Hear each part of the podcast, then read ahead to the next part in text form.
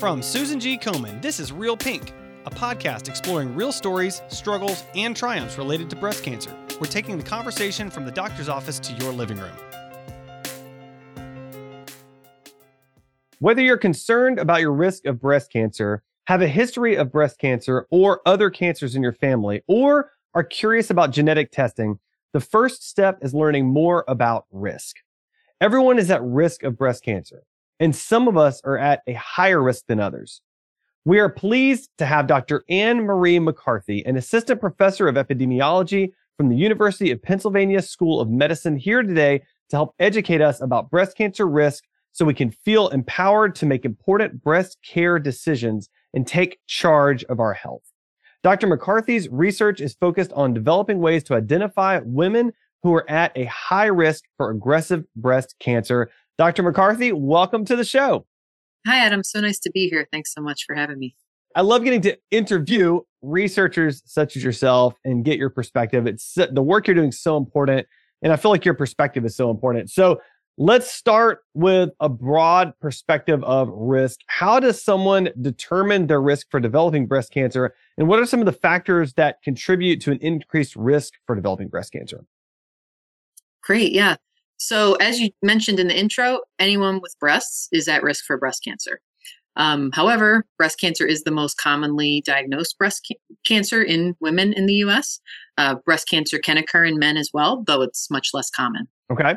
And so even though breast cancer can happen to anyone, we do know a lot about risk factors that might increase your risk relative to other people. And so one of the ones that we think about most often, or one of the kind of obvious risk factors for breast cancer, is family history. So if you have women in your family who have been diagnosed with breast cancer, or if you have men in your family who have been diagnosed with breast cancer, then your risk of developing breast cancer in your lifetime is higher.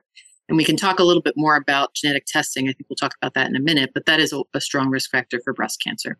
Another kind of obvious risk factor that a lot of people forget is age. Breast cancer can occur in young women. However, it's much more common in older women. So age is one of the strongest risk factors for breast cancer. And we need to think, we need to focus on making sure older women are screening for breast cancer to the same extent that younger women are. We also know that reproductive factors are associated with breast cancer risk. The hypothesis is that the lifetime exposure to hormones such as estrogens can impact your risk of developing breast cancer. And so, for example, for women who get their period earlier in life, that is associated with a higher risk of breast cancer. Women who go through menopause later, higher risk of breast cancer, because it's longer period of time, more years, where you're exposed to ovarian hormones. Number of pregnancies and age of pregnancy can impact breast cancer risks. So women who have more children and have children earlier in life tend to have a lower risk of breast cancer than women who don't have any children. And also breastfeeding can influence breast cancer risk as well, being protective against developing breast cancer. And then in addition to reproductive factors, factors in your medical history. So if you've had breast cancer before, you're at higher risk for developing breast cancer again. If you've had DCIS, so ductal carcinoma in situ, or stage 0 breast cancer, you're at increased risk of developing an invasive breast cancer. And if you have had a prior breast biopsy, and if you've had diagnosis of atypical hyperplasia or LCIS on your breast biopsy, then your risk is higher as well. So knowing about, you know, and communicating what's happened in your past medical history is very important for understanding breast cancer risk. Couple other breast cancer risk factors. One I'll talk about later when I talk about my research is breast density. So breast density is a strong risk factor for breast cancer. And then there's a lot of the factors I've talked about aren't really things we can do anything about, particularly if we're past childbearing age. But there are modifiable risk factors that we know influence risk of cancer.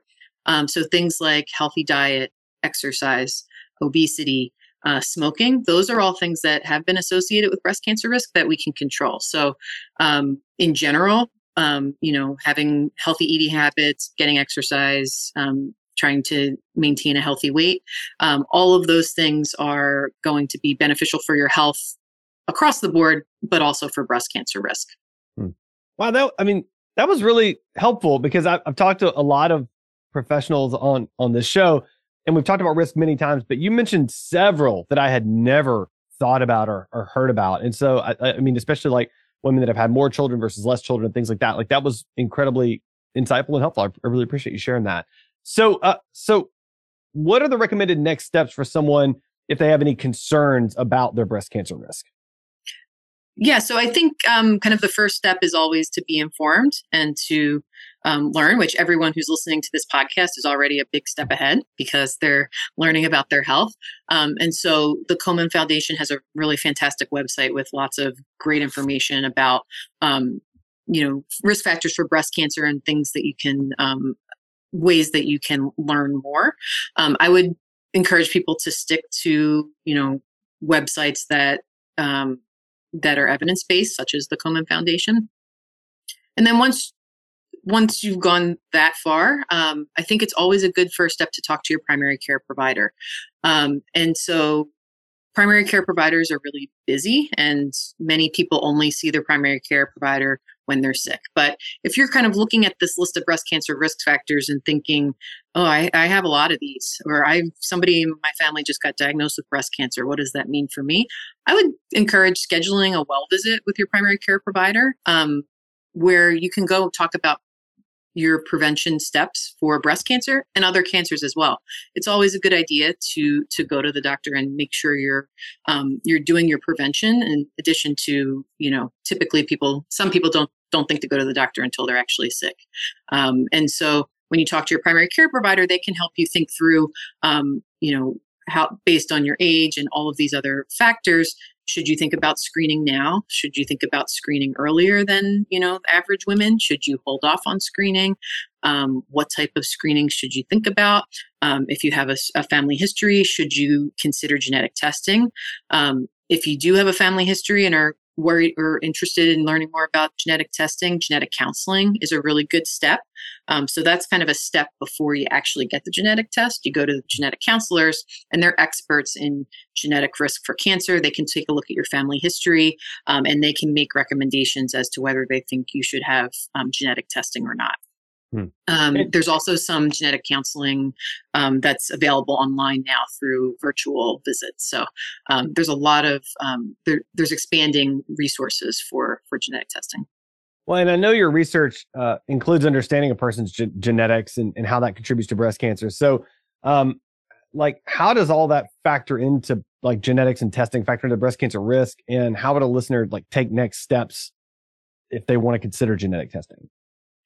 Yeah, so right now we know several mutations that increase risk for breast cancer quite substantially. So many people have heard of BRCA1 and BRCA2.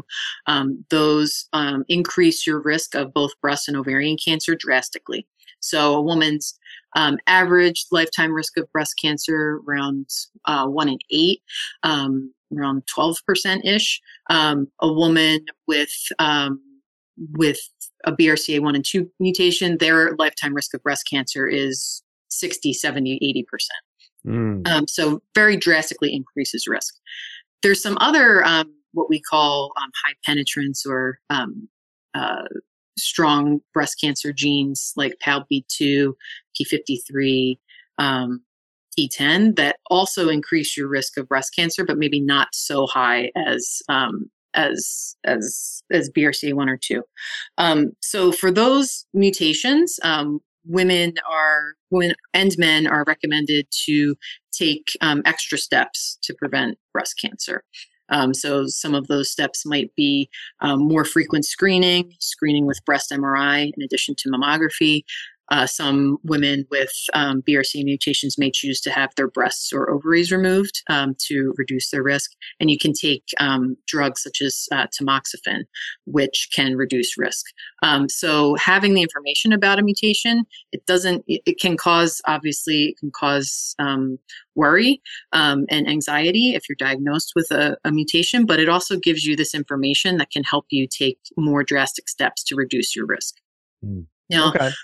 who should think about genetic testing. So typically right now, we're focusing on patients who have some family history of breast cancer. So right now, we're not recommending that everybody go out and get testing for breast cancer genes. And the reason we're not doing that now is because these genes are very rare in the population. So for example, for the BRCA genes, it's maybe 1 in 400 or so have a BRCA mutation. So we're not right now recommending everyone go out and get genetic testing. However, that might change in the future. So stay tuned. As the costs of breast cancer genetic testing come down, there's more and more debate, like maybe we should just test everybody, but we're not there yet. So right now, you should find out about your family history of breast cancer. And that seems easy, but that's really not easy for everyone. Not everyone has relationships with all their family members. Not every family communicates about, cancer risk, particularly if it happened a long time ago. You might know, oh, that person died of cancer. Well, what cancer? I don't know. So that can happen.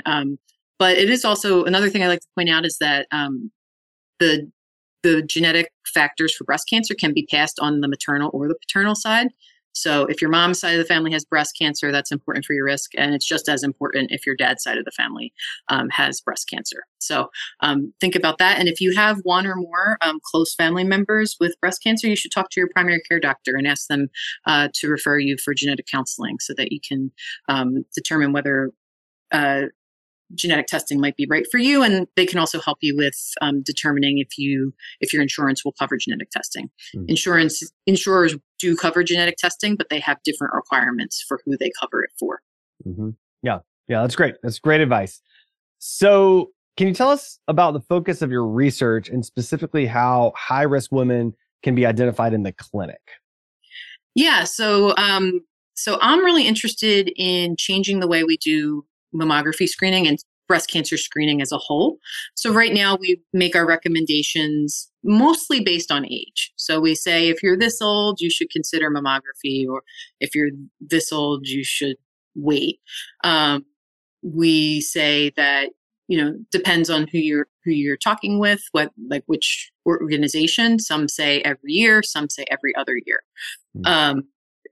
So we're mainly using age, maybe family history is in there as well. But we're really not using all of the information we have about breast cancer risk factors to make decisions and make recommendations about who should be screened. And so a lot of my work is trying to figure out if we can get better at predicting who is going to get breast cancer so that we can really target screening and prevention strategies to those women. And so that's really where we're at. And right now, we're not honestly very good at predicting which women are going to get breast cancer or not. So we talked about family history, which is a very important and strong risk factor for breast cancer.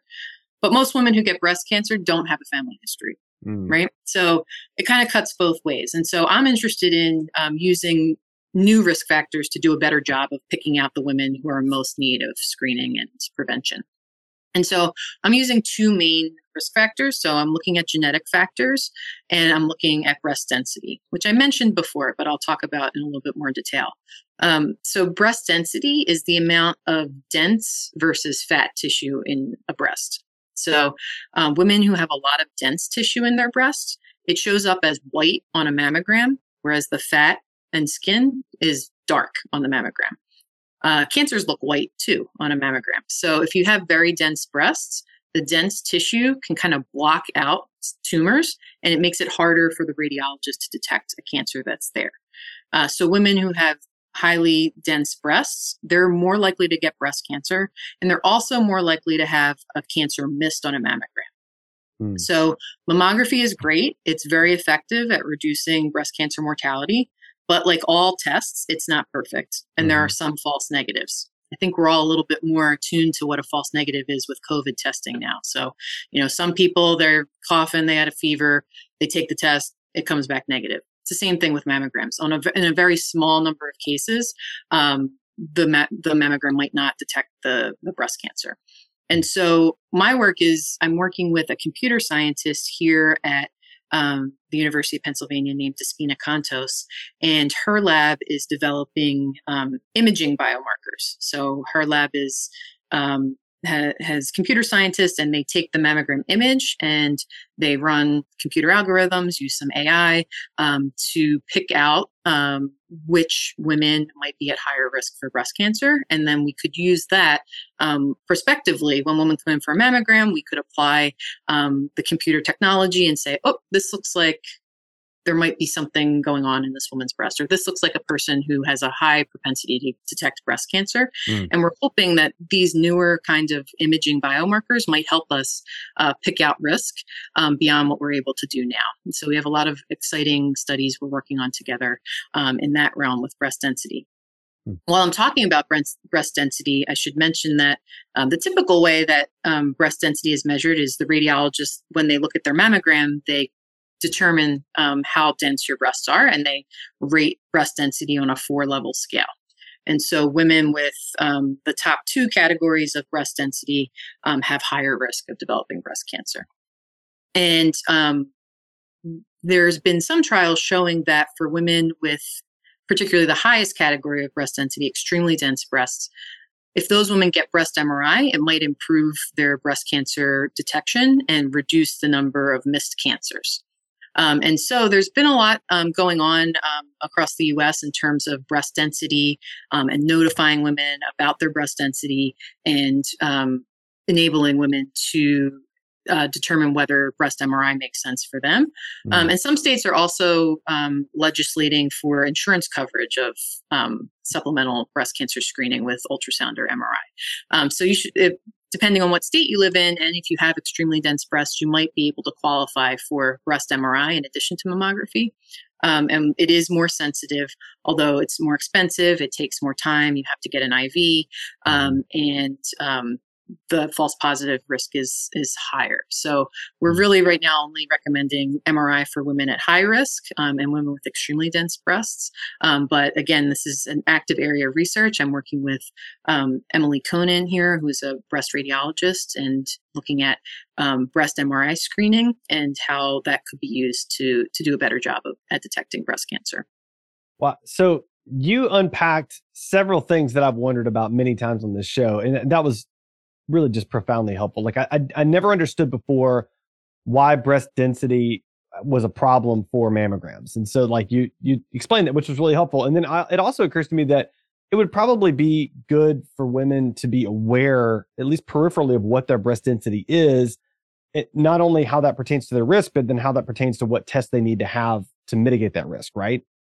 Right. And now it's mandated nationally that it needs to breast density level needs to be put in mammogram reports.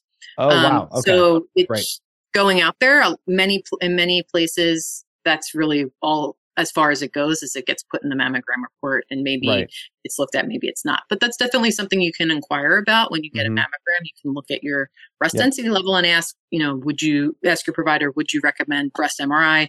You can Google in your state to see what the insurance coverage laws are. I know in my state of Pennsylvania, there was a law passed about a year and a half ago mandating supplemental screening for women with extremely dense breasts. So it's depending on where you live, you might be able to qualify it. And then that's just looking at breast density. When you add together breast density and some other risk factors, then that might be able to qualify you to get supplemental screening. So that's, breast MRI is emerging as a potential tool. It's not a tool that's going to be worthwhile for everyone. So I just, be aware of it, talk to your provider and see whether it makes sense for you. So then what does the future hold for breast cancer screening, and where do you think improvements are going to be made in the near future and maybe in the distant future? Yeah, I mean, I think we're going to get a lot better at being able to tell women who needs what and when do they need it and how often do they need it, and I think we are going to be able to bring in actual evidence to do that. I think we're going to be able to do this personalized approach, and I'm really hopeful with the work that we're doing, we'll be able to make a contribution there. So I talked a bit about MRI screening. In terms of the genetics, I've talked a lot about the high risk mutations, but there's another aspect of genetics that we're learning more about called polygenic risk scores. And so I talked about the really high risk mutations. So BRCA1 and 2, they're very rare mutations, but they increase your risk by a lot. There's also a lot of other common genetic variants, and each one on their own might only increase risk or decrease risk a very small percent, maybe 3%, 5%, 15%. So like each particular polymorphism isn't changing your genetic risk that much. But what we've seen is if we pull across the genome all of the variants that are associated with breast cancer and kind of pull them together, make a summary score, when we put it all together, it actually can give you a summary of your genetic risk and whether your genetic risk is high, medium, or low relative to the general population. So these polygenic risk scores are really emerging as potential tools for giving women more information about whether their risk is higher than average and whether they should consider mammography sooner, more often, or screening with other more sensitive technologies like ultrasound or MRI. So I think that's going to be coming down the pipe soon. You can't get polygenic risk score run right now. Like if you ask your doctor about it, they're not going to know what you're talking about. It's not out there clinically yet, but we're doing a lot of research in that realm. And I think that next several years, that might be something that comes out to a broader degree clinically. That's exciting.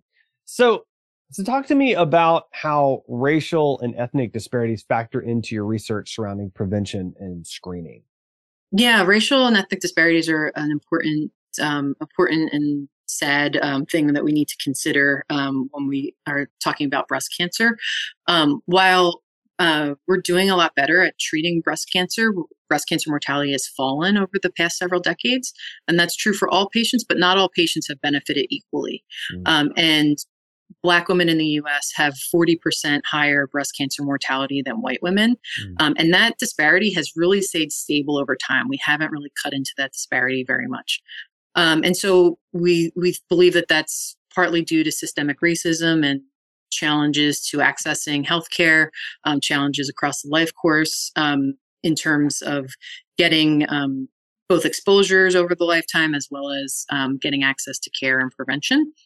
So that's definitely something that, we need to work broadly to improve health and access to health across all conditions. And for breast cancer, we do need to do that as well. However, we also know that there's differences in the types of breast cancers that occur in different populations. And so there's different subtypes of breast cancer. You've probably heard about those on the podcast before. So ER, PR positive, HER2 negative is the most common breast cancer. There's also breast cancer called triple negative breast cancer. And those are cancers that don't express estrogen receptor, progesterone receptor, and HER2 receptor. And so until recently, patients really couldn't take the drugs that we give to patients with the other types of cancer. And so prognosis was poorer. Triple negative tends to be more aggressive. And it also seems to be less likely to be detected on a mammogram, more likely to show up in the screening interval. And unfortunately, Black women are much more likely to get triple negative breast cancer than white women. We had a study that showed it was about 2 to 3 times more likely to get triple negative breast cancer. So we think that this the differences in subtype likely contribute to differences in breast cancer outcomes. And so when we're bringing it back to thinking about risk, most of the work that we've done, most of the breast cancer research that has been done over the past several decades has been done among white or European ancestry populations.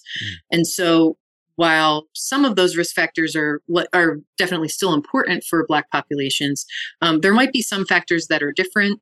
There might be some factors that are more important for one population than another that we're not considering to the extent that we need to. And so in my work at Penn, we have a very diverse patient population. And so we're really focused on doing our research and on personalized screening and including diverse populations, Black women and white women, to make sure that the recommendations we're making work well for all women. And so there might be some tweaks we need to make in terms of the age or how frequent or, maybe risk factors we need to look at might differ. And so we're actively trying to figure out how to do things better and how to do precision screening in a way that can actually reduce disparities rather than make them worse. That's fantastic. I'm so glad that that's on your radar and you're doing that work. So important. We talked about that so many times on this podcast, but it's always good to reiterate those factors. And again, you mentioned several things that I did not know in that answer. So I really appreciate that. So last question, do you have any final advice for our listeners who might be approaching the recommended age for screening and that are trying to assess their breast cancer risk? Yeah. So as I mentioned before, be informed, which everybody who's on this podcast is starting that out. Go down the line. There's some breast cancer risk factor questionnaires online. Komen might have some links. There's a few others. So, ask your family members, anybody have breast cancer? What kind of breast cancer did you have? How old were you when you had the breast cancer? It's another thing I didn't mention. If you have cancers occurring earlier in life, that's more indicative of genetic risk versus if cancer is diagnosed later in life. So gather the information, look up and see what's covered by insurance in your state, what's recommended. If next time you get a mammogram, what's my breast density? And then if you're coming up on screening age and deciding, should I be screened now? Should I wait?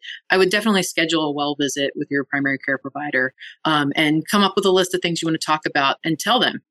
Primary care providers are great, and they're really our first line of defense against all health conditions, but they're trying to take care of all health conditions. So if they forget to ask you about your family history, or they forget to ask you about a mammogram, don't assume that it's not important. Really, put it on your list.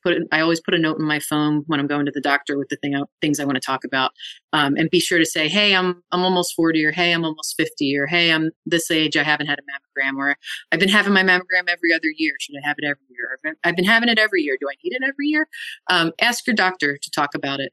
If you have family history, make sure you tell them, and tell them about all your family history for cancer. So breast cancers, but also ovarian cancers, pancreas cancer, prostate cancer. So BRCA mutations can increase the risk of all of those types of cancers. So, and just thinking more broadly, it's a good idea if you're coming up in your 40s or whatever, go to primary care and say, I'm almost 40. What about my cancer screenings? Breast cancer, colorectal cancer, cervical cancer, if you're a longtime smoker, lung cancer screening. So, take a little bit of initiative and ask your doctor about it. And then I'd also say, just stay informed, stay tuned, because things are changing for the better. I think we're at a really exciting time in cancer research. I think we're making a lot of great discoveries. We're learning a lot about how we make the genetics impact people and reduce disease. So I think it's a really exciting time, but, stay on the podcast because there's going to be a lot of new stuff coming out that we need to know about. Yeah, there is. That's right. That's right. Stay on the podcast. Keep subscribing. That's right. Well, Dr. McCarthy, this has been great. I really appreciate the research that you're doing. And I appreciate all the new things that I learned in this conversation. Even after having so many conversations, I learned quite a few things in this one. And I really appreciate you taking the time to join us today and share your knowledge with us. Wonderful, Adam. Thank you so much for having me. It's great talking with you. Thanks for listening to Real Pink, a weekly podcast by Susan G. Komen. For more episodes, visit realpink.komen.org. And for more on breast cancer, visit komen.org. Make sure to check out @Susan G. Komen on social media. I'm your host, Adam. You can find me on Twitter @AJ Walker or on my blog, adamjwalker.com.